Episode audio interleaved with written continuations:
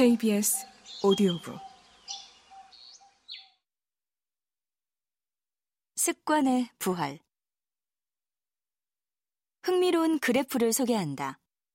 구글에서 제공한 이 그래프는 지난 100여 년간 서구 사회에서 출간된 책에 습관, 목표, 평가라는 단어가 얼마나 사용되었는지를 나타낸다.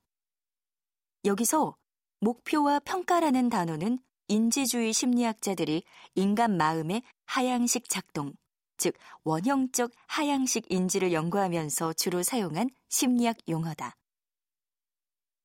반대로 습관이라는 단어는 행동주의 심리학자들이 주로 사용했다.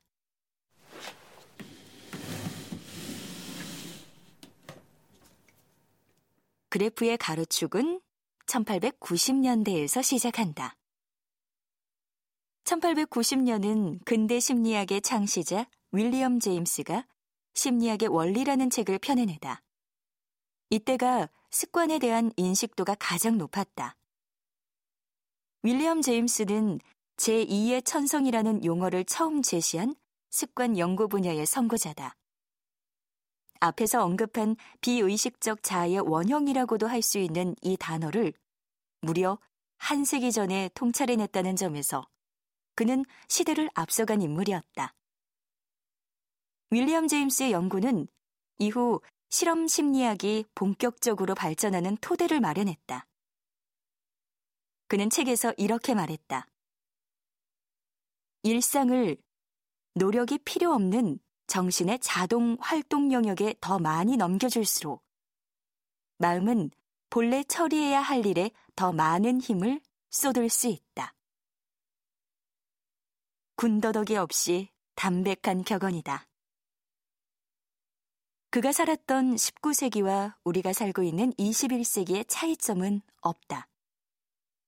단지 본래 처리해야 할 일이 기하급수적으로 늘었다는 사실만 제외하면 말이다. 따라서 제임스의 이 날카로운 지적은 사회가 발전하고 그만큼 우리의 일상이 번잡해질수록 더욱 빛을 발하게 될 것이다. 1960년대 이후 인지혁명의 시기가 되자 습관이라는 단어는 적어도 그 시기에 책을 쓴 작가들에게 총애를 잃었다. 20세기 중반의 저자들은 습관이라는 단어 대신 목표와 평가라는 단어를 더 사랑했다. 이때만 해도 심리학자들은 인간이 습관에 따라 행동하는 수동적 존재가 아니라 스스로 목표를 정하고 평가하는 주체적 존재로 묘사했다. 1980년부터 2000년까지 습관의 사용 빈도수는 가파른 내리막길을 걸었다. 그런데 2000년 이후 새로운 경향이 드러난다. 완전히 종적을 감춘 줄 알았던 습관이 최근 10년 사이에 다시 귀환한 것이다. 목표와 평가의 사용 빈도수가 급락하는 것과는 반대로 습관의 사용 빈도수는 빠르게 증가하고 있다.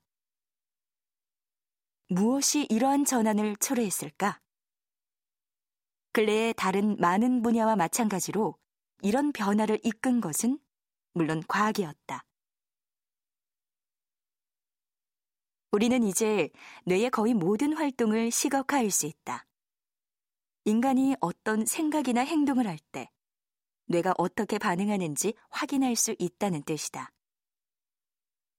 뇌의 신경 활동에 따라 변화하는 혈류량을 자기장을 통해 간접적으로 관찰하는 기술인 기능적 자기 공명 영상 장치를 통해 마치 거울을 들여다보는 것처럼 자기 성찰이 가능해졌다. 이제 뇌 과학자들은 선대 심리학자들을 계승해 인간의 마음과 두뇌의 능력을 극대화하는 방법을 연구하기 시작했다. 그리고 그들은 시작하는 뇌와 반복하는 뇌가 분리되어 있을 가능성을 발견했다.